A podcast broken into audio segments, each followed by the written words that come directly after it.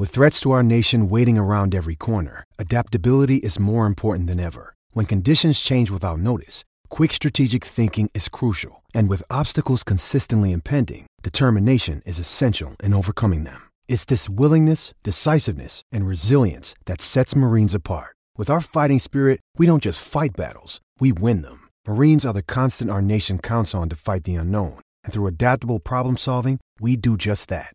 Learn more at marines.com. In episode 130 of Circles Off, presented by Pinnacle, we debut our brand new studio. Define bad beats. What are they? What is acceptable to call a bad beat? We talk some football, strategy, why decisions are made, talk about some unique market offerings, and a whole lot more. Today's episode of Circles Off starts now. Welcome to Circles Off, episode number 130. Right here, part of the Hammer Betting Network, presented by Pinnacle Sportsbook. I am Rob Pizzola, joined by Johnny from BetStamp in our new digs. brand new studio. That's two new in a row. I had a new hat last week, same hat this week, and um, this thing's shaping up nice. It is. This is that thing of beauty. Incomplete still. Yes. We're we're buying the final the final touches. You can see I've got my trusty uh, mic arm. Rob's still on the regular mic stand. What are we gonna do? You gonna get an arm too? I'm gonna get an arm, uh, but I want it to be like the low swivel, where the the arm itself is low. You want the Joe Rogan arm? Bingo. All right, that'll be good. We've got some signed sports memorabilia here. We're gonna do something, I think, starting next week.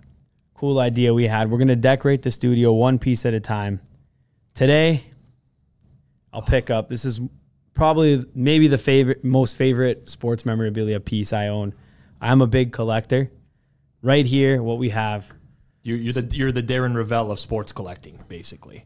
You're not collecting bus tickets and uh, you know stuff from the unions back in the days, but you love your memorabilia. I, I do like the memorabilia. I'm, I'm particular in what I get. A lot of people like to hoard a lot of stuff and they'll just kind of take everything. Me, I want the piece to be something that's really cool or a specific memory to me. So, for example, if I'm going to get a signed football helmet, I'm either going to get a player that had sentimental value to me, like maybe won me a cool bet, won me a fantasy league, something like that, or just a legendary one that I think is really cool. So the one I'm holding in my hand right now, Minnesota Vikings helmet replica, signed by Zach. If you want to grab that, Randy Moss himself, legend of the game, and he for a while did an inscription in his signature, which I was lucky enough to get one of those where he signed it and then put the inscription underneath straight cash homie. Straight cash. Home. So because of that, in, com- in combination with the inscription, that is definitely one of my favorite pieces of sports memorabilia I own.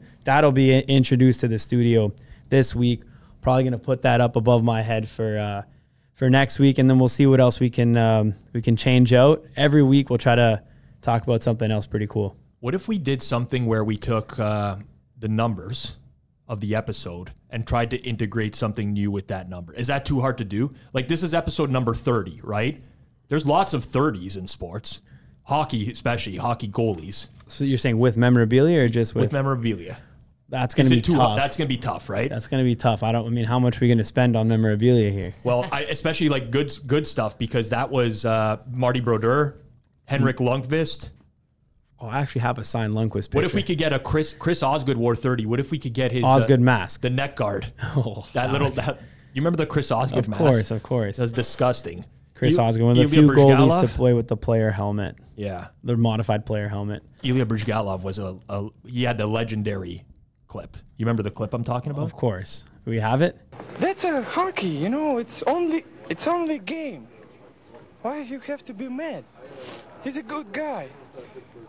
He may be tired to live here, and because here is a November month is a minus 32. Could you imagine? Oh man, I, I die every time I hear that. It's a Buddy. minus of 37 in the winter months. Uh. He's too funny, man. Breeze Galov, good. Wait, did we? No, thank, thank God. I thought we missed this guy's number. Okay, Dude, never mind. 30's easy. We- you- Steph Curry. 30. Yeah, I don't have any anything Steph Curry. Well, we'll see. If I have something good, we'll we'll save it for the episode number to unveil it. Yes. But we don't uh, have to do it. I was just throwing it out there. It makes it so much harder. Everybody's Well, everyone Johnny listening. and I had an idea. We talked about something. We might start to implement that, but it's we're not going to tell people. They have to figure it out. There will be like uh, what are they called? Um, Easter eggs. Yeah. Love like Easter eggs, but like you have to tell us when you find out. And then if you figure it, maybe we'll do something like that. If you figure it out, the first person. Hmm, Maybe we'll do that out for will get, like- giveaways for Right. penny swag or something like that. Lots of people are looking for the pinnacle swag. I like that idea. If you have any ideas out there, drop them down in the comments below. We're we're all ears. We're all ears for whatever we could do for this studio. Right behind me, so we have this wall of pictures that goes all the way around the studio. You can't see some on them on camera here, but it's nice when you walk in and you see all these. But I've coined the the wall behind me bad beat corner. These are some of the worst beats that I've ever suffered in my life, and one that Johnny suffered, which I stuck far away in the corner. But this fail Mary over here, I remember this like it was yesterday. I still can't even believe this was real Have you lo- did you lose money on that? I lost this game on the fail Mary. I was watching it with my wife, who I don't know if we were married at the time, in our condo across the street from where we are now, basically. And I was I was in I sat in silence for half an hour. How like this cannot happen in a sporting event. It should be impossible for this to happen. This is maximum security in the Kentucky Derby. The the bumping bullshit that happened was like sixty five to one. So you had a 65 to 1. He won, disqualified. That one, obviously, a lot of people, that no that that this was this was a, a joke in of itself. based on the odds, you just can't, some t- tough to get much worse than that. If you think you won, and then, yeah, obviously. I- I'm not a huge horse racing guy. I, I actually went to the track a lot with my dad when I was a kid, but like I can't tell you what's worthy of a disqualification and what's not. But apparently this one was really bad. Whatever. This one right here, Super Bowl. I couldn't get a nice view of Richard Sherman's face when he saw that this was a passing play instead of a run, which is actually one of my favorite images in sports history ever. But that was another loser for me. Chalk up another loser to Tom Brady and the the so fucking Patriots. I actually lost. That was uh, ROI wise, that was my only losing Super Bowl in history. that one? Yep. Yeah. I lost on the game overall. Like I, I'm, I'm not talking about.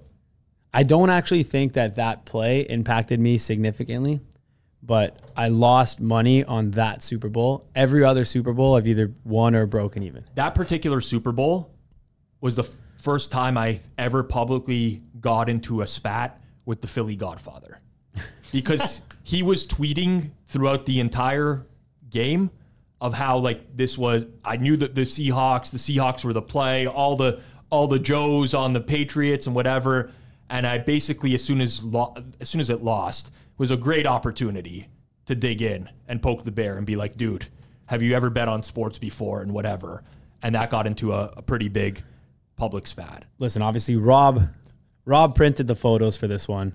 I sent in a couple requests, but when I came in and saw the photos, I was to my surprise, I was reminded of a terrible beat from a couple weeks ago when Dillon Danis lost to Logan Paul by knockout. That wasn't really a knockout due to the time. When we blew up that episode, when I did that rant on that episode, nobody had known that the time stopped.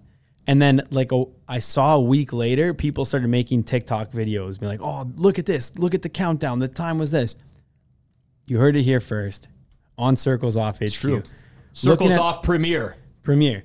A few other photos we have in here. One above Rob's head that I'm looking at. Might not be able to see it, but I I'm embarrassed because I see see what Rob did is he put so he put Jose Bautista, one of the bat flip, one of the greatest moments in modern day Jays history.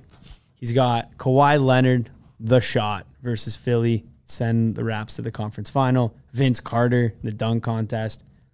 And then when it comes to our beloved Maple Leafs, the best pick he could find for the, the franchise's best moment in modern history is John Tavares scoring to to put the advance Leafs past the first past round. the first round for the first time in 20 plus years. I, I challenge you. which they then almost were swept in the second round and lost it in game five. the Leafs, as much as I love them, they're such a sad franchise that I actually challenge you to come up with No, a there's probably more not. memorable moment in the last 20 years. You the can't. last 20 um more memorable than this. so the last 20 the previous moment i would say would be no that's it last 20 so like i'm going back to 2003 there is none I, I mean, I could have printed off stuff from earlier, but I want stuff in our lifetime that mattered to No, us. that's it. Right? The- well, I mean, listen, Mats Sundin scored an absolutely electric goal in 2002 versus the uh, the Hurricane. No, the Hurricanes. oh yeah, yeah. We're It- thinking this was in Game Six. Think about how nuts people would go if that happened now. So Leafs were in Game Six. Um, it was one nothing Hurricanes at home in Yes. Game Six. This was the the conference finals. So if you win this one, you go to Game Seven. Win that, go to the Cup Finals. And Sundin, who was obviously our best player, captain at the time, scores in the final minute with the net empty to tie it up. ridiculous. It was nuts, and it was like it was just uh, like a goal mouth scramble that he ended up putting the puck And we into. lost in OT. I I uh, I remember that day vividly because I didn't watch the game. It was my first uh, training session to be a Sport Chek employee. I was getting trained on how to sell bikes and inline skates at some hotel in Mississauga, and my dad had to come pick me up from this training. This was like before Uber and stuff like that, where I could easily. So he's there, and he's like, "Come on, let's go, let's go, let's go." Leafs are going to overtime, and we actually listened to them lose on the way home. No, why would you go to that shift? I, it was first of all, I didn't want this. This was see how it comes full circle. My parents went to went to the mall one day, and there was like some sort of job fair happening, and they get home and they're like, "Hey Rob, guess what? We got you a job at Sport Chek." I'm like, "Why?" Well, I don't want to work. I don't want to work. They're like, "No, you need to work. You need to learn." I was 15 years old at that time. You need to work. You know, you need That's to how they get you. They got me, and I had to go to this training on the Leafs game six, which they lost to the Hurricanes, and my dad couldn't even watch the end of it because he had to pick me up. All comes full circle. So what? Well, we're gonna go ahead and hopefully within the next year, that is no longer the best moment. But you know, speaking of the best, be. Speaking of the best, Pinnacle Sportsbook, the best sportsbook in Ontario. Find out what pros have known for decades. Pinnacle is where the best betters play. It's 25 years in business for these guys, and it's for a reason. They're very solid, everyday competitive odds, just a great sportsbook experience overall. So if you are in Canada, make sure you use code HAMMER when you sign up to Pinnacle. Check them out. You must be 19 plus, not available in the US. And as always, we preach it every single time. Please play responsibly as well. Means a lot. Couple big things. wait, wait, I got one first. We were just talking about the bad beat corner. I got a beef to pick with a lot of people, you know, on social media here. I'm gonna define here what is and what isn't a bad beat. All right, I got to get into it. We, we, okay? need- we do need a universal definition for this. so if here's this is just you know genuine. There's so many things where it's like a tough loss okay? A tough loss all right. You know you had a big bet it went to overtime you lost in ot you had a lot of chances game could have gone the other way whatever you lost. Tough okay? Here is what is absolutely not a bad beat. Alabama playing versus auburn this past weekend. Fourth and whatever. From fourth and goal from like the 25 or the 30 or the, the, the 31 i think it was. And they throw it and he catches a touchdown and they win. Like you're like oh yeah auburn what a horrible beat. Like no. The game was still on. They were trying to win the game. They came back and won the game. Yeah. like that's not a bad beat. Even with like totals in the nfl if you have the over and a team is down 10 they go the length of the field they kick the field goal with 10 seconds left to try the onside like that was the optimal move in the game. That is honestly not a bad beat. You got unlucky and sure, tough, but that was still the correct play that went on in the game. All right. Bad beat though. Zay Flowers running it in. That's a suboptimal move.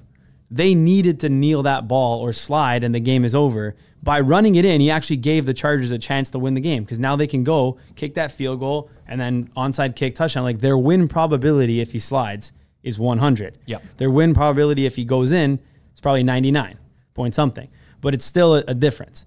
So when we come to all these bad beats, like I, we mentioned here, like the bad beat is that fail Mary play. Yeah. Like That's a. It, it's not even real. It's He- it's like he it- didn't I- catch it, dude. I, and they like gave him a simulation watching this. Ha- like it's not. It didn't even happen. It wasn't real. I- exactly, and same same with like this this Logan Paul thing. Like that never happened. Like that's such a bad beat What do you- because that. what- but what- so you know what the the the Marshawn Lynch play we got to remove from the bad beat corner. So here's what I was going to say. Uh, and, and then there's another one here. There's a Kyle Seager one right behind me over here. Okay. No one knows what the hell that is, but it ha- holds a special place in my heart because this was before the extra inning rules in baseball that you have now. which were now you have a runner on second to start extra innings, right? That game was a total of eight and a half that I bet under. It was zero zero going into extras. And that moment right there was when it went over. It was Kyle Seager hitting a grand slam. Zero zero going into extras. Like, you, it's not a guarantee you're going to win, but you're upwards of 99% at that point. So Absolutely. It's like, it's like you're in, you have like a substantial lead on your bet. You're in a very strong position to win. That to me is like where I, I feel like you're in a very, I don't know what the exact probability should be, but when you're in a very, very strong position to win and it doesn't, that to me is what qualifies as a bad bet. So we can we can debate the Marshawn the uh, Darius Butler or interception over here. Yeah, because that's the equivalent equivalent of if they just handed it to Lynch, he got stuffed, and then they got stuffed again. Like it's not. It, it can happen, and it's not super high probability. But I can tell you, like watching that Super Bowl, I thought it was like over, and it's stupid to think that way. But I thought it was done. The Seahawks are winning. They were trailing. But that was second down, I believe. Uh, they ha- they had a first and goal. I think this play happened on second down. Yeah, so they did run it, and he got stuffed, I believe. I, re- I recall that as well. So I, I I don't know exactly, but all I'm saying, there's so many different things that can happen in terms of bad beats when you're looking at like teams kicking meaningless field goals or like um, an onside kick return for a, a touchdown to kill an under, or even just like um, let's say you're betting college basketball, you got a total and it's a meaningless game. And the team just and they're down 16 points, and then they just start fouling with like 50 seconds left, and it's like wow, I just they just had a 12 point minute because they fouled three, fouled three. Those things are bad beats because you were supposed to win that bet, and just like something in the game that was suboptimal happened that got you. A lot of times with player props, same kind of deal. Like, Yeah. how is this guy still in the game and like he came in and he got this? Yeah. like brutal. But The, I'm, uh, the Mahomes I'm not, kneeling in the Super Bowl was the one that I'll never forget. So exactly, like, he, lost that- like 16 or 17 yards on kneels for some reason. He decided he wasn't going to take one yard kneel. He was Well, he had to kill time, but he went oh excessive. He went excessive. But anyways, those little things, I, I think, uh, yeah, are, are, are massive bad beats. When we look at a lot of people were complaining they got like absolutely slaughtered on that Alabama game. Like, how did I not win my Auburn money line? Like they were fourth and thirty. Like yes, but they're fourth and thirty. But that Yep. they're they're to win the game. Like they were in it right away. Like they were favored just before that. Like when they had first down, they were a massive favorite. So, anyways, I, I watched that play live. I don't, we, we don't really talk uh, just like general football on this show a lot, but I have to f- for one second here because that QB had as much time as he ever wanted to throw. Why do teams not blitz more on these situations? Like, on like hail mary situations. yeah, just like the, the teams that blitz always get home. Now this is different. It was on like the 30 yard line or whatever, right? It's not like a 60 yard Hail Mary, but Hail Marys especially. Just fucking send the house on these guys. The guy needs the time to get the ball 60 yards downfield. Send extra pressure. I don't understand what, what these teams do. They do there there was there was a play yesterday. What game was it? Oh, it was the Monday night football game, Bears Vikings. Now it worked out because the Vikings need a million laterals. The Bears rushed one on the last play of the game. Now, granted, Dobbs couldn't get it to the end zone, but like send send some pressure. Like it's not going to hurt you in a lot of these situations. Did Anyways. you see that the the pick six from Oh, yeah. Miami? Oh yeah. What do you think on that play? What do you think the move is there? Do you throw that if you're the Jets? I have my opinion. I'll share after. Do you throw that if you're the Jets? I do think you throw that. You're the underdog. You got to take your shots at the end zone whenever we're talking about the Black Friday game, Dolphins and Jets. And uh Jevon Holland, who returned it for a touchdown. Well, yeah. Jevon Holland, we're, we're going to literally hear about that for years to come. For those of you who don't know what I'm talking about, Jevon Holland, he's like one of the very few Canadian players in the NFL right now. We had like him, Chase Claypool. Oh, you know Chu- what? Chuba Hubbard. Episode number 30. And we didn't even say Chuba Hubbard. Chuba. Canadian So Canadian legend. Playing Canadian legend, one He's of the Canadian few. legend. So so there there's this TV commercial. If you're from if you watch Toronto sports, you've seen this for sure, but it's like they do highlights of Canadian NFL players, mainly like Chuba Hubbard, him, N- Neville Gallimore, that guy. And they just like literally there's this one player with like Jevon Holland and you look at the highlight and it's just a absolute shitty pass breakup that's not impressive in the slightest but they it made a TV commercial that airs every single football game and I don't even know what the commercial's for because it sucks so much. It's for an, it's an NFL NF Canada advert. And- okay, there you go. It's or NFL, whatever, So you guys yeah. you know it, NFL Canada. But now that they have that highlight of him, that's actually a good highlight. Well, we're gonna Oh, see that for years to come. forever. That's never gonna be lived down for, Yeah. for Ca- Canadian uh, football sports. Anyways, I agree with you. No way the Jets should be kneeling that out. Yeah, you're a well- dog in the game. Even if it's more likely for that, it's not more likely for them to return it to the house. It's more likely for you to get a touchdown, Dude, it, it or a pass interference. or something. hundred percent. They cannot score. The Jets cannot move the ball. This is the, actually their best chance to get a ball into the end zone and have almost no repercussion for doing And so. And even if it is more likely, slightly, for them to get a pick six versus you get a touchdown, like you need that variance. You're a 10 point dog. Agreed. You're down. You need something. So either way, like good good move to throw that there. Um, on on on like the ren so the bad beat conversation whatever. You, we can argue some of these aren't bad beats. Maybe we'll replace some in the bad beat corner. They're just very memorable for me as plays that that hurt and or for johnny in in one particular instance. The music city miracles behind there as well. And actually that's not a bet that i made. I just have i i hate bills the the bills. So i wanted to make sure that that was behind me at, at some point or another. Um you know when somebody pointed this out to me, which was just like really funny to me this week. But you know when we say like lost by the hook, how come one by the hook never became a thing? Do you ever hear? Have you ever heard somebody say, yeah, "I won"? you guys. I've heard you guys make that joke. we've before. se- we've said that. yeah, you guys have made this joke before. No, Yes, Well, I I'm don't gonna hold you accountable for what did it I say? One by the hook? one no, by you the guys hook. Have, no, you guys have made the joke about like why don't we talk about one by the No, hook? this yes. I, in I've done this before. Yes. I know I'm losing my, my mind and like my memory is terrible. I admittedly I need to do something to to recover some brain cells. I Occasionally, I'll listen to a podcast, like a consistent podcast, and then the host will talk about the same thing for the fourth time, and I'm like, "Holy shit, I already know the story." So it's just ultimately we probably do that as well. we don't Guys, keep I'm we don't keep telling you- records of this stuff. I'm so- telling you, no one has watched, and no one has watched this show or listened to this show more than me. Yeah, you have to We've listen to said it three times every time. Yeah, we've said it.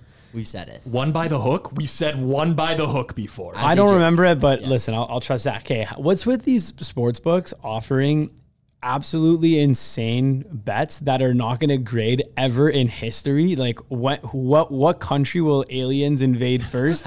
U, USA.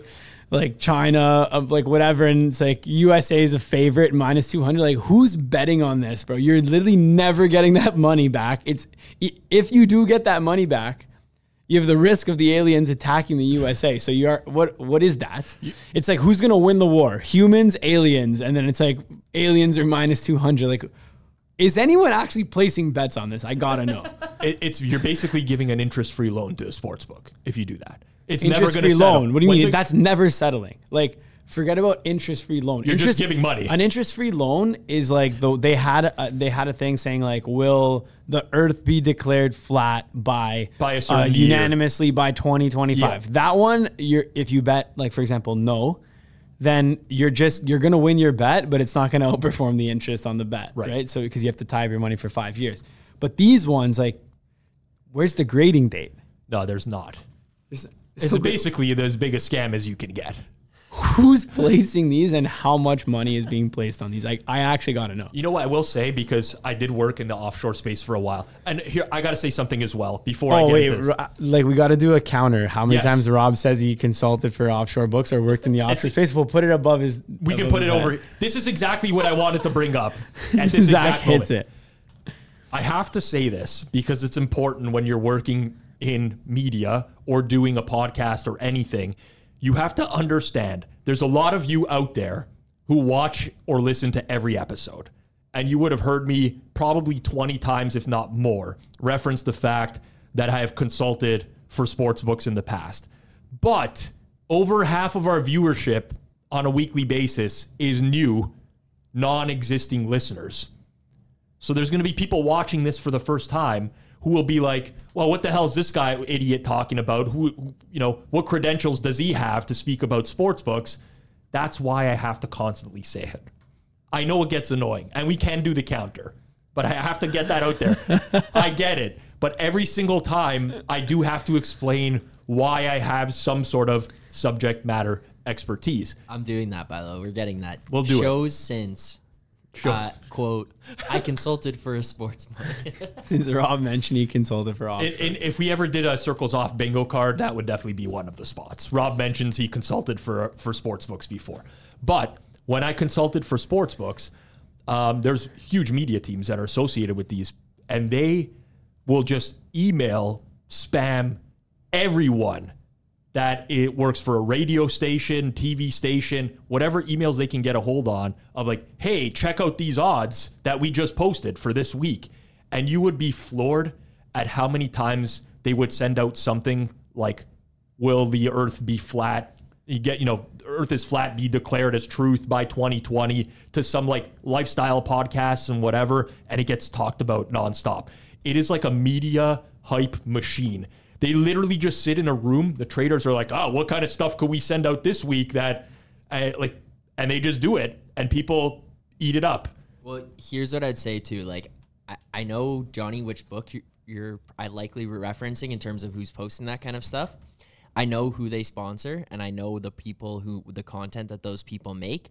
It has nothing to do with betting, and so what Rob's saying, all those people are doing probably is just, oh, go and like look at this bet that got posted here. Those they're be promoting the brand anyways. They send over a bunch of people to that thing Dude. because they look at the traffic that's there, they see it, and then they dunk money in, and then they're betting. It's on part of the other mar- shit. It's it's part Okay, of the but- marketing budget for offshore sports. No, but he, hear me out on these, okay? Because there's there's one up right now that I see. Justin Trudeau's next lover. Okay, it's not about politics. I'm not political. Justin Trudeau, the Prime Minister of Canada, next lover. Okay, the third favorite on the list is Melania Trump, Trump Trump's wife. Who's betting this? but no, no. Here's the thing, Johnny. You're thinking of about all the people in the entire world, of all people though, Johnny, you should know. You came from you came from marketing and sales previously. You've No. talked about I know people are betting it. I just want to know who But is it, it, they, betting could, it. they could get zero action on this. Zero. But as long as people are, t- we're the idiots talking about this right now. And you know what some people are going Oh my do? god, there's no way number the fi- the seventh favorite is Elvis Stojko. The- Figure, former guy- Canadian figure skater. That guy choked under in like every Olympics, man. Poor guy. this is hilarious, man. But but yeah, but yeah, this because people it. send it, or they even just place a five dollar bet and send it in a group chat, and then like that's it. it, it's it's for the purposes of getting people to talk about things, and we are we are we have fallen into the trap. Trudeau come out as as uh, LGBTQIA plus in 2023 plus 1200. like we just spent this time talking about it. The sports book, Johnny, they laid the trap, and you fell right into it, man. That one I don't know. They fell right into it. It's like when they lay that trap, and eighty percent of the public bets one side, and oh, complete tan. We've gone on tangents this show, but we might as well. BetPod ratings losing their mind. This low Bet- effort, late November content. Uh, BetPod BetPod ratings hit- hasn't been lit. He must be on vacation. I don't think he's. First of all, BetPod ratings They got so much good stuff here. in, in the markets. Yeah, man. There's some good ones. Like there's some fun. Lizzo's court case on sexual harassment. Case dismissed. Minus 320. Convicted. You're not, you're dude. You're hooked now. You want to bet these. You said you spend. I go. Who's betting this? Who's betting this? No, no, Now- because some of these like two you know, minutes later. if you if you look at entertainment, it's like okay, the Academy Awards. These like at least there's gonna be a show and you could have fun sweating that out. But these ones are it's hilarious, man. It is pretty. They are they are pretty good. They are per, they're clever. The ones that they've come up with. I did bet on a coin toss in space once before. Did I tell you about that? Oh my god, I f- no, I I didn't. But go ahead, and then I got to tell a coin toss. I couldn't thing find the actual coin toss in space. I don't even know if it actually existed, but I won the bet. I was trying to. Fi- I, I. It was. It wasn't even. It it was bad. Is again, people. I know what I'm doing.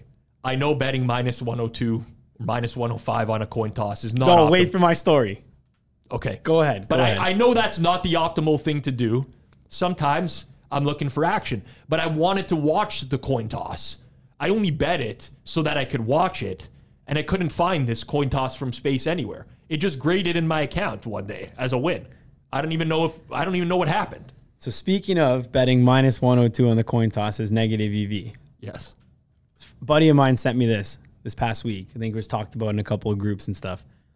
There was um, apparently, I haven't verified this myself, but there was a couple cricket matches overseas Okay.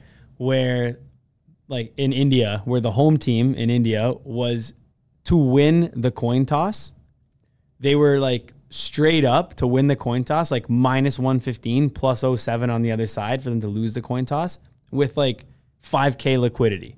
Just because baked in that it that it's just fixed. And they're winning the coin toss. Fair odds was like you could actually get plus 07 and then they ended up winning the coin toss because it was it was actually just high potential to be fixed so they had to price it in with real liquidity. So yeah, that's a good one. That was that was uh that was in the chats a couple a couple over the last couple I, weeks. I- Buddy I actually didn't know that. I Yeah, didn't but- know that it would the, the the fix is being priced into the actual market at this point in India Premier League. I That, this is what. I heard. I don't know for sure. Mumbai was my team. Big fan. My friend Tuva was from there, and I used to bet his local team. I lost a lot of money on them. So over the years. I got a couple questions for you on NFL um, that I wanted to ask here because I know you're betting the NFL. First off, how you doing this year? Uh, we here we'll pull it up now. We're very slightly profitable. That's good. That's Ver- good. Yeah, it's fine. We had a we had like a one miserable week. And if not for that, be up big. The Mac Jones week. The Mac Jones safety. safety I don't. week? I, I can't, guys. I cannot relive that moment. Well, I'm just saying because you talked about it on the show. The the Patriots. I bet the Patriots this past week as well. The 35 yard field goal that missed. Jeez, that's a tough one. Like not that- a bad beat. though. It's not a guarantee that it would have won anyways, but like I'm so sick, I can't think of that team anymore. But uh, I don't know, we're like 1.4 percent ROI on NFL, and without that week, is significantly higher than that. I uh, apologize that Sorry, you know, apologize that that happened to you, especially that field goal It this week. That was rough, man. But you kind of had the feeling they were going to miss it. You know what? Like Like th- those two teams going, like there was at one point probably favored for uh, dude, no touchdown in the game. these guys were playing for a, a fucking field goal against the New York Giants. They deserve what they got. They're playing for a 35 yard field goal. They're scared to throw on that final drive. Like, you deserve what you get in the NFL. It does feel the NFL has just this way, though, of beating you down in ways that other sports, in my opinion, do not. Like, you can lose games that are painful in the NHL. You bet on, on a game, you lose in a shootout, come from, like, these happen in other sports.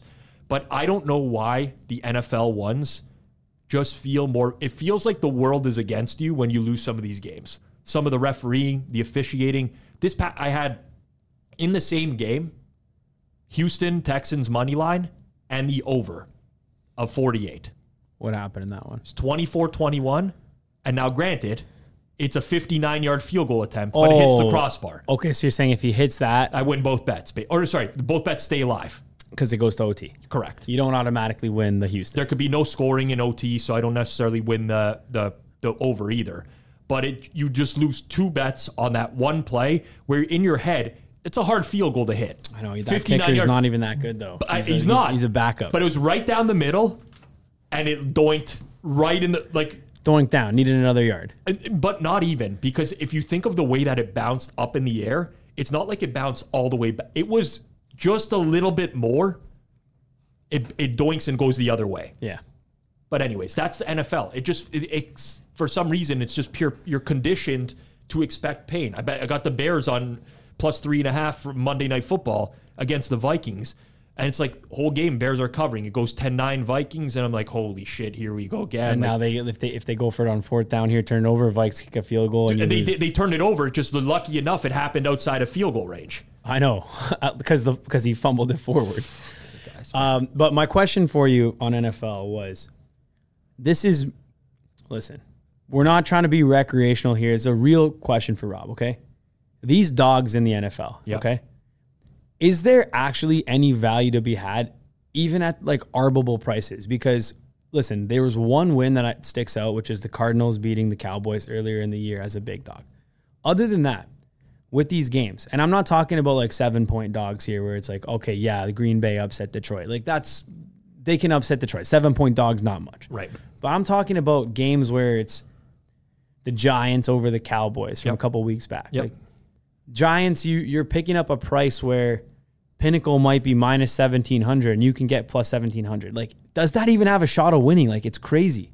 So it seems seems to me like maybe maybe taking the favorites might be value at this point in the season. So in that game in particular, I had value on the Cowboys both spread and money line. I didn't bet I didn't bet the money line in that game, which was high. But you also have to remember that part of what's got to be priced into those games is the possibility of a quarterback injury. Because you can bet the Giants, and like, what's the likelihood Dak Prescott's going to get injured in a game? That he leaves the entire game? I don't know. Probably happens one in fifty times, maybe less. Could happen. It's, it's probably less than that, like one in twenty-five. But even without Dak, there's still favorites in the game for sure with. Cooper Rush. Yeah. but they could easily. There's a realm of possibilities where they lose. But that even game. if Dallas scores only one offensive touchdown, Yep. they're still favored in the game. yeah, Like the the ju- and again, who knows? But it depends on the circumstance. like the gap is just widening right now. it, it is like it but then you get like a game where um the Raiders and Dolphins a couple weeks ago like okay we can get into They this conversation as much They still lost. Sure. They were still not even really close to they, winning. they weren't they were they were lost by a touchdown the yardage totals favored Miami heavily or whatever but you ask yourself in that game okay if Tua took a big sack in that game or whatever and he leaves Raiders are extremely live extremely live. that's like if everything possibly happens, and then you're you're only getting like plus seven hundred on that. sure and and Or I'm not that that game was that game was eleven hundred. That was a fourteen point fave. Right. And uh, and like let's be real, that was probably like super inflated at least relative to where uh, I guess those teams had been priced previously. Like, would you be betting dogs? Like, I want to pull up. I want to pull up in the board. I, I do I do bet bet dogs. Um, Do you actually think there could there's value on dog money lines right now in the NFL? Some people do. Some people have been betting those and like all season and being like, yeah, the value is currently in, is betting the dogs, like the bigger dogs, in the range of like plus seven hundred and above. uh, it, it, uh, again, You know what? This week's this week is in there is no spread this entire upcoming week above Commanders Dolphins. Is it? no, but it's it's like it's like Thursday night football. Would you bet the consider betting the the Seahawks plus 350 at Dallas? So I don't even consider that to be that. Like Okay. 350. it's within the, realm of Se- possibility. Oh my god! You know how often a plus 350 wins? Like plus Okay. 350 is nothing. Seattle could easily beat Dallas. They're not favored, but there's a 20. There's at least a 20 percent chance that Seattle's beating Dallas, which is roughly what the odds are there. It's Yeah. fair. I'm talking more like plus 1,000, like plus 700 and above, Right. which has happened multiple times over the last couple weeks. But yeah, looking at this week's board, there's nothing. So like plus 1000 is 9.1% implied, right? So at the end of the day, you you know when you're betting a team at plus 1000, the likelihood that they're going to win is small. And like let's say I have a 10%, it's let's say instead of making it 9.1% implied, uh, my true probability is 10%. Am I going to bet that team? No. Like I'm not. I need a substantial like think about how Kelly Kelly criterion works, right? And how you would bet typically speaking, if you have like a 5% edge on a big favorite versus a big underdog, you're going to put way more on that big favorite. So for me, there gets to a point where it's like, no, this isn't even worth a bet for me. It's not worth my time. But there are some instances where I'll bet a 14 point underdog money line. Um, I did it. Yeah, I, there was a, there was like three weeks ago, two or three. I've yet to cash one this season. Okay. it's been very frustrating. So I, I get I get that, but like I do expect that if you're making the proper bet over the long run, you'll get some of them. So I've been betting straight, straight dogs, losing everything, man. okay, so the week that San Fran How many Arizona's, Jets, Giants have I bet this year? I don't even want to talk about. the about. week that San Fran played Tampa Bay, where they were 13 and a half point favorite, I didn't bet th- that's the week where there was a lot of big underdogs, and I bet a few of them on the money line. And I want to go back and take a look at what that was. Um that was the week Carolina played Dallas, right? I think. Potentially. Yeah, they got smoked. What else was in that week? Oh, I bet the Giants money line that week against Washington. Now, granted, it wasn't. I was I bet them in like the plus three fifty range, plus three forty or something like that. It closed like three hundred, that like it happens. The Giants won a game on the road at Washington, not not fourteen point dog, but like eight and a half, nine No, point dog. seven. Seven point dog. Yeah, whatever. Closing like between seven and ten is basically all week long. Yeah. Didn't have that. I, one. I get it. Unfortunately. Uh, listen, man. No, I'm not trying to I'm not trying to complain here. I'm just saying like what is going on with this? Like there it seems like there's value every week on those, especially with when you look at pricing, but it's there's not hidden this year. It's It tough, ain't- it it's tough to say because we don't see this in other sports. Okay, like like look at that. Look at San Fran, Tampa Bay. Okay, that that was Sunday, November nineteenth. I'm just using an example where one team's a 13 and a half point favorite. Pinnacle line on that ends up being plus 577 on Tampa Bay. You don't see plus 577 in the NHL. You don't see it in the MLB. And NBA, NBA you do. You do.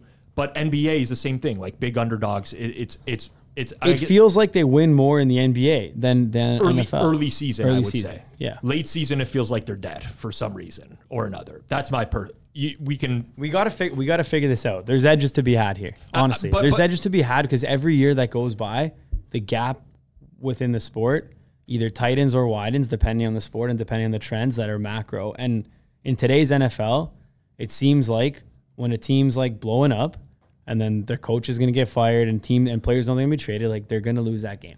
It just it seems like it, and Yeah. then you go and then it happens.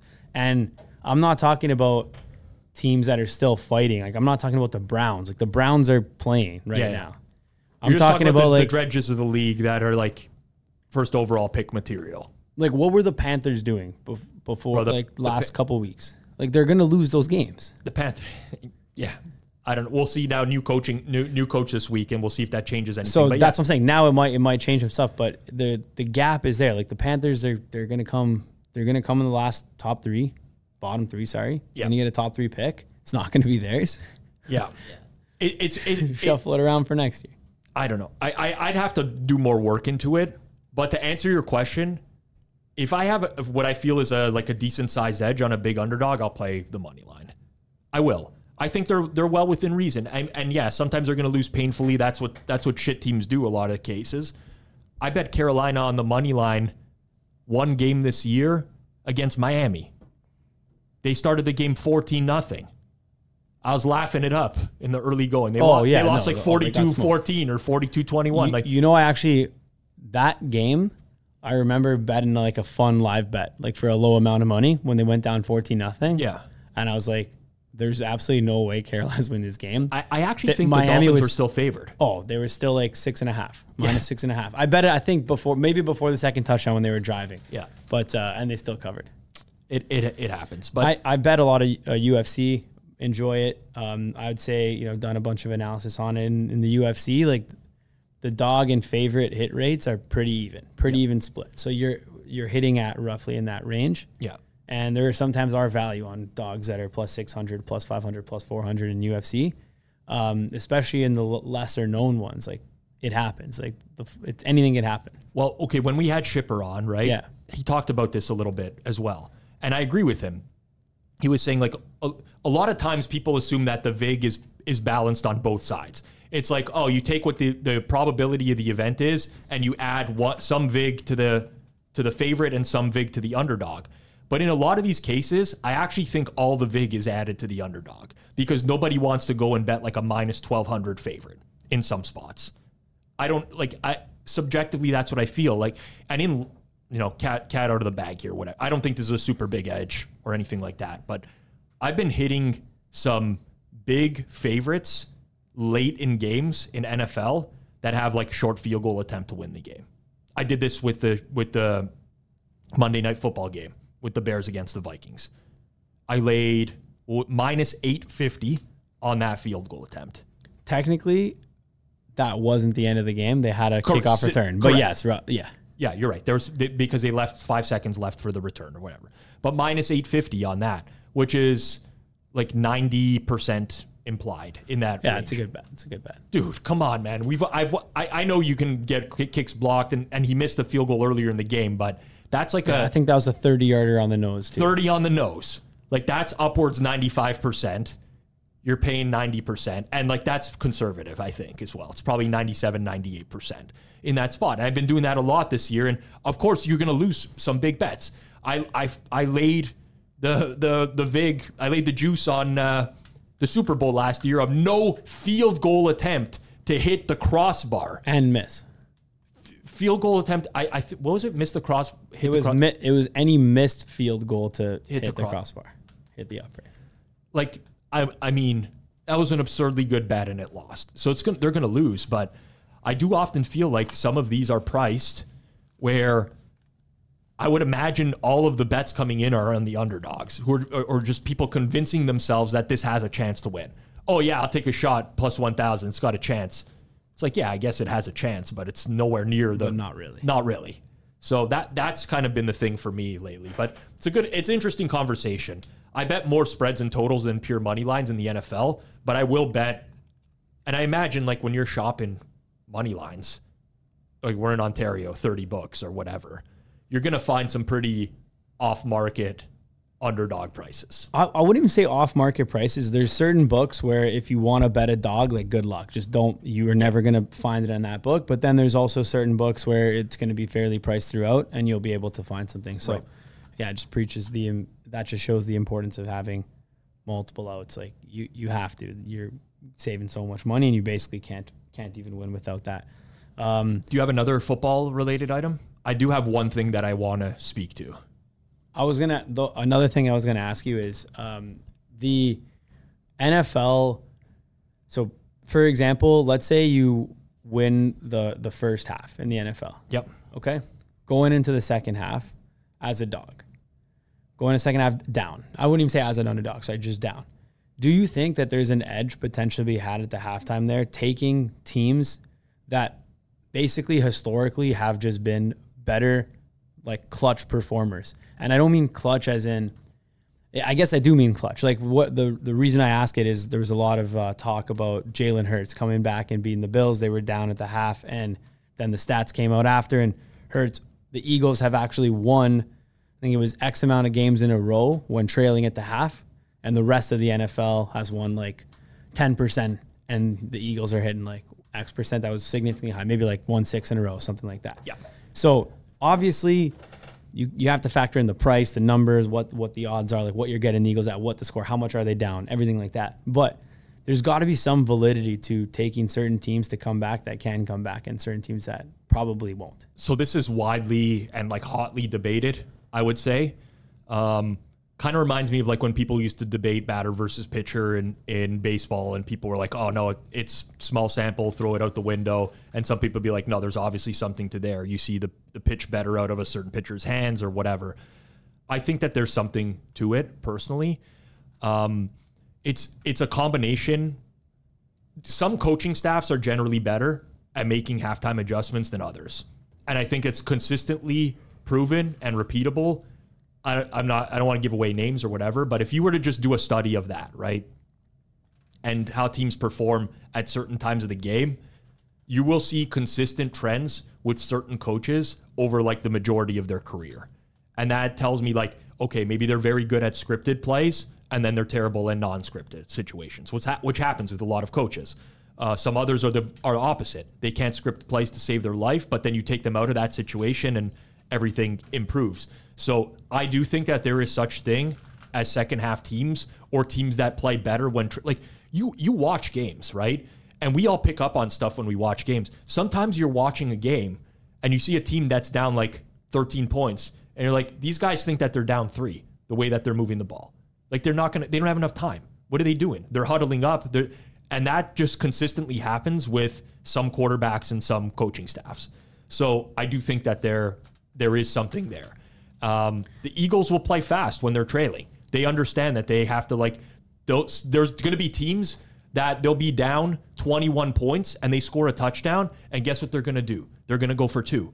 Smart decision because the likelihood that the other team is not going to score again in the game is very low. So you just want to get accumulate as many points as possible. So I see I see stuff like that, and I'm like, okay, this coaching staff understands. They're trailing. They need to get as many points in in short time frame as possible, and they do things to do that. So the, the long answer there is is yes. Like it, I think that there's something to that. So there was something that I wanted to uh, that I was looking at that I haven't necessarily you know been doing, but wanted uh, potentially anyone who's a listener to, that wanted to dig into some info on this to to go to go run with it. Message us on the show. Maybe we can work something out. But similar mindset to that on like which teams are good in certain scenarios. If you go into NHL overtime, Yep. okay, it's very, very, very likely that it, I mean, assuming there's no power play on each side or anything like that going into the OT, that the teams are roughly priced 50 50 Yeah. to win the OT. You might have a shade like minus 20, minus 30, but it won't go higher than that. Um, and that's just for a five minute overtime and a shootout. This is seemingly not correctly priced because there's certain teams that have to be better in overtime just based on the players that they have and then the goaltending that they have. And then there's also certain goalies and players that are just way better in shootouts than the rest. They're all small sample size stuff. It doesn't really make sense to just like back test and be like, okay, this is the best shootout player because this is his attempts. But there are teams that are better in shootout than other teams. There are certainly goalies. There's goalies that are far worse in shootouts than other goalies. Correct. Um, who was who was it for the Devils years ago? Was it Blackwood or someone? I can't remember who it was. They they were just not gonna they make saves in shootout. They're just horrible on breakaways. So there, there's that stuff. But you know, like um, Dinky, rest in peace to him. But he always used to tweet like his overtime and shootout record when betting on hockey, and for years it was deplorable, right? And I kept telling him, I'm like, there's got to be something that you're not capturing when you're betting the game in the first place. Because maybe there's like an added percentage you have to add for this team in case the game goes to overtime or goes to shootout. And at that time, when he first started doing it, I was having the complete opposite results of him.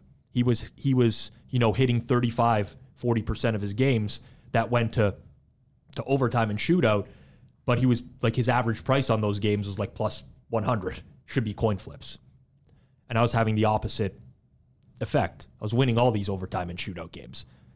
Then I got into the opposite as years went on, which you're not used to. You're like, fuck, I went from being, you know, plus 20 units on overtime games in a year to now being minus. What's happened? I got to tell you, I've spent so much time trying to figure out overtime and shootout in the NHL with almost no success. I don't know what it is.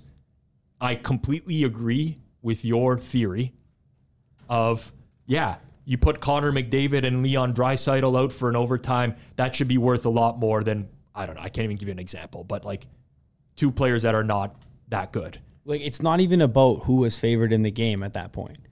It doesn't even matter. It- you almost throw that out, and it's like a new game in OT. Like if this was just an overtime game, what and shootout, Yes. knowing that the goalie is in, locked in, and the players are locked in, But, but how can we do that? Like you realize basically there's only how many players play in OT? Seven, uh, on average, it might even be less than that. six. Yeah, I, I, I actually that's a good that's an interesting question, but you you know what the most important part of OT is Possession. Possession. Well, but forget about the forget about even the overtime. Let's say you go into shootout. Yeah. Every time you go into shootout, the odds are minus ten aside Yes. on live. Bullshit. That's that can't not- be minus ten. I, I agree with you there. Somebody figure this out and let's let's let's I- I- dust I these bookies. The, the, the edges are not that big, but I, I've done a lot of work on that, and I agree with you there. It's not 50-50 for every shooter. How could it possibly be 50-50 when there's literally some goalies who are just not not good in the shootout? Dude, there's games where you have a backup goalie again going up against one of the best goalies in the league. I don't care who the shooters are on the team. Like that's that's that's more than 55%. but we also got to just like chart out and be like, okay, who's the best goalie right now in the league for power rankings? Uh, it depends. Like Rangers. Yeah, Like- honestly, I think like Thatcher Demko is the best goal save above expected right now. He's not the best goalie. In So name who's the best goalie in the league? Is he? Is it Shesterkin? Is he the best for shootouts for breakaways? I, I The you likelihood on that is is probably not. He's probably not. There's probably a goalie who's mid tier But he- here's the problem. It's really good at shootout. but it fluctuates so much year to year. Like you, you don't see consistency for goal. This, this is the goaltending is. If anyone can figure out goaltending in hockey, you will you will be a multimillionaire, because that's where on a year to year basis you see massive drop offs. Like what happened to this guy, he, Ilya Sorokin. He's he's been great for a couple years, and then all of a sudden like can't save a puck, and things happen. It's it, it's it's the randomness of goaltending. It could be mental. It could be a player's dealing with like small injury and you don't know. Pekka Rinne went from being like the best goalie in the league to the worst. So he had a hip injury that was kept, you know, shoveled under the rug for a couple seasons. But th- these these are the exact questions you should be asking when you're betting on sports, right? Obviously, if you have a hypothesis and you look at the prices of, of overtime and shootout games, you're like, ah, they're, they're lined, they're lined like it's a coin flip. This obviously can't be right. Okay, now you set out to prove that it's not, right? And then once you do that, you just bet it into oblivion, basically. Yeah, there's got to be there's got to be something there. Reach out to the show. Yeah. um, if you find out, you can DM me on the side, and we can keep it. Uh, we can keep it on the down low. People. So, so there's one other thing I know Rob wanted to mention here on the comments. Yes. Come on, guys. Okay. So I have to I have to bring this up because first and foremost, I actually do appreciate that people DM me on Twitter regularly with feedback about the show. It's great. I read everything that I get DM'd at some point or another. But if you could drop that into the comments below on YouTube, that helps a lot for us going forwards. It shows YouTube that people are engaged. For the 20 DMs I'm going to get every week. Oh, great guest. That was a great mindful. We answer the DMs as well. We answer the comments on YouTube. I check them pretty regularly. I respond to them. So please do that. But the second thing is the content that we produce here. So I read um, an article by Ferris. We had Ferris on Circles Off uh, several episodes ago. It was a, a show about like betting syndicates, basically, and how they work. Highly recommend you check out that episode. Really good. Ferris wrote an article recently, which I'm not going to go through the whole thing. I've messaged him on the side with like some things I agree with and some things I disagree with. But one of the things that he said he loved about Circles Off was that we're open to trying new things and we do things that other people don't do in the space. And that's actually really important to myself and Johnny. And sometimes we're going to miss on stuff like that. And sometimes we're going to hit. I think last week's episode with Aaron, with Giants Badgers, went over really well. I got a lot of positive feedback for it. That's something new that nobody's ever tried in the space.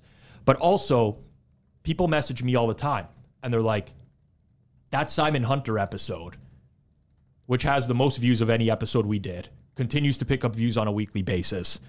That's your best episode ever. It's the best episode of content I've ever seen in the betting space. I'm not exaggerating. This is what people say to me.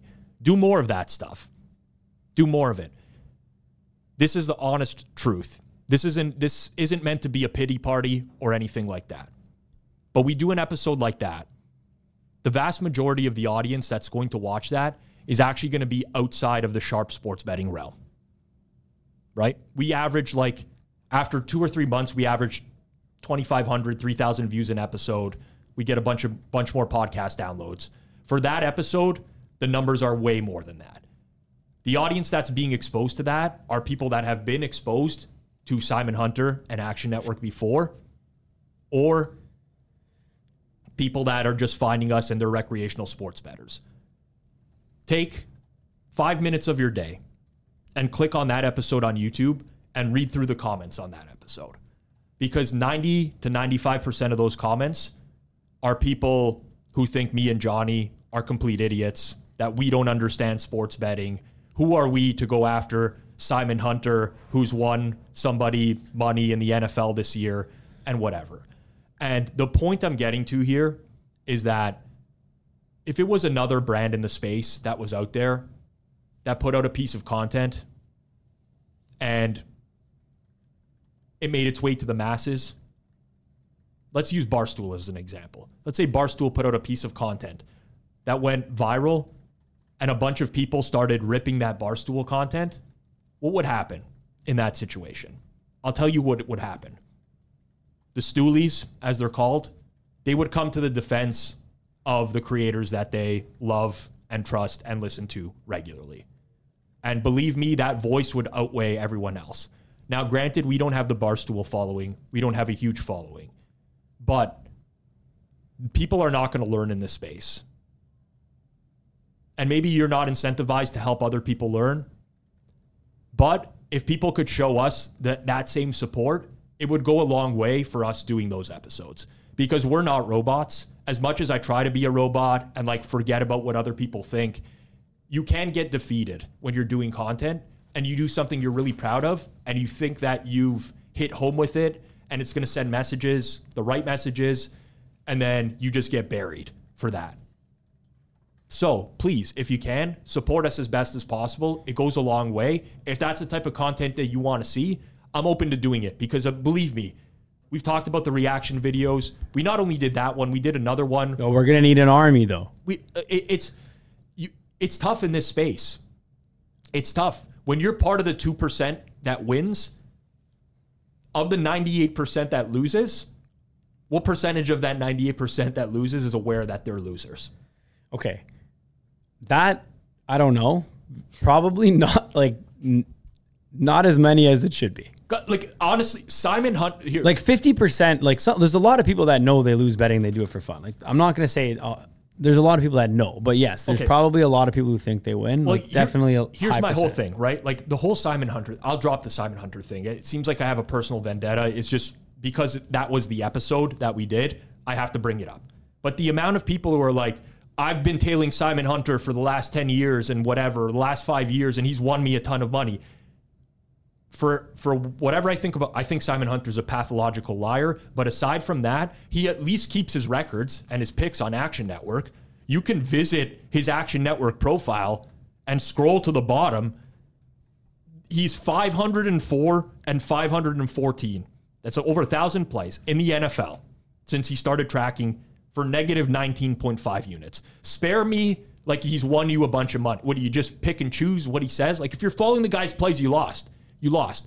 If you're following my plays on Sunday morning on Pizza Buffet, you lost. It's not. It's not about whether you win or Rob lose. and Simon Hunter, one and the same. You have a sound clip for that? you you, you got I, I, I'm, I'm just being real with people but at the end of the day if there's no one to call people out on this bullshit and we're just fighting the, the battle ourselves it gets tiring it gets tiring to be in that place so you want if you want more of that content i'm happy to produce it i don't want to make it spiteful i don't want to attack individuals but there is a lot of shit out there that people should be put in their place for at the end of the day if you're going to release garbage you, then you you ha- you can rightfully be called out for that garbage. This isn't an opinion on what's garbage. You tell people about an NBA live betting system that's obviously an absolute fucking joke, we're going to rip it apart.